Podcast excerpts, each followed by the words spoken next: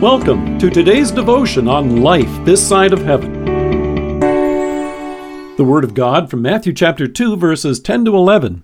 When they saw the star, they were overjoyed. On coming to the house, they saw the child with his mother Mary, and they bowed down and worshipped him. Happy Epiphany! It's the festival in the church year that marks the arrival of the Magi and their gifts for the Christ child. Now, at first, this may seem out of order.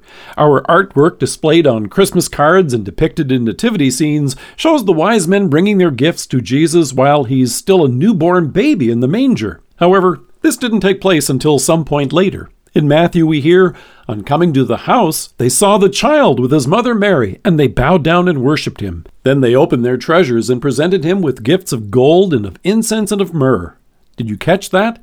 Jesus is now described as a child, or as the word we might use, a toddler, and both he and his mother are now described as being in a house. Our Christmas cards and nativity scenes actually follow an ancient artistic pattern of showing a narrative of events all together in one scene. It's an artistic way of showing the birth of Jesus, the arrival of the shepherds, and the visit of the wise men together. But then again, the season of Epiphany reminds us that the way we look at life in general may at first seem a bit out of order.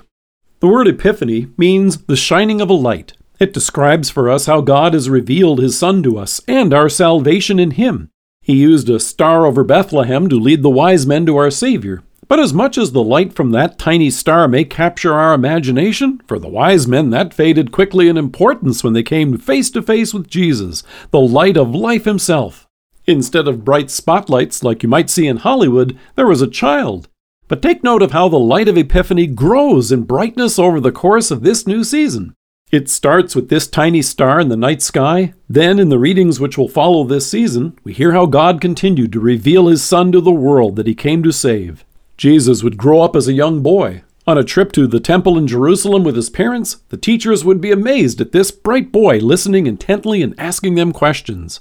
Later, we'll hear how the skies themselves would open under the midday sun over the Jordan River when he was baptized. By means of his miracles, Jesus was revealed as God in the flesh. And as he taught, Jesus announced, I am the light of the world. Whoever follows me will never walk in darkness, but will have the light of life. When the season of Epiphany draws to a close, we'll hear how he took Peter, James, and John up a mountain, and as the brightness of his glory is revealed to them. Matthew tells us, Then he was transfigured before them. His face shone like the sun, and his clothes became as white as the light. So Epiphany begins with this tiny star over Bethlehem to the full resplendence of our Savior's glory at the Transfiguration. But then we'll hear how it all went dark on Good Friday when our Savior hung on the cross and bore the punishment for the sins of the world, including yours and mine. Now, why is that important? We tend to feel a little saddened, don't we, and confused when the bright lights of Christmas are extinguished?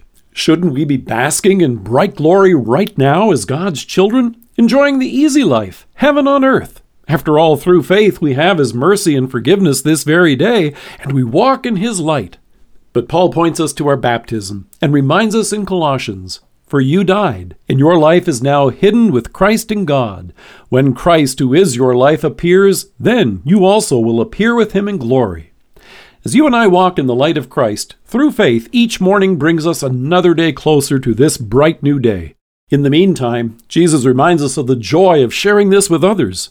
Let your light shine before men, that they may see your good deeds and praise your Father in heaven.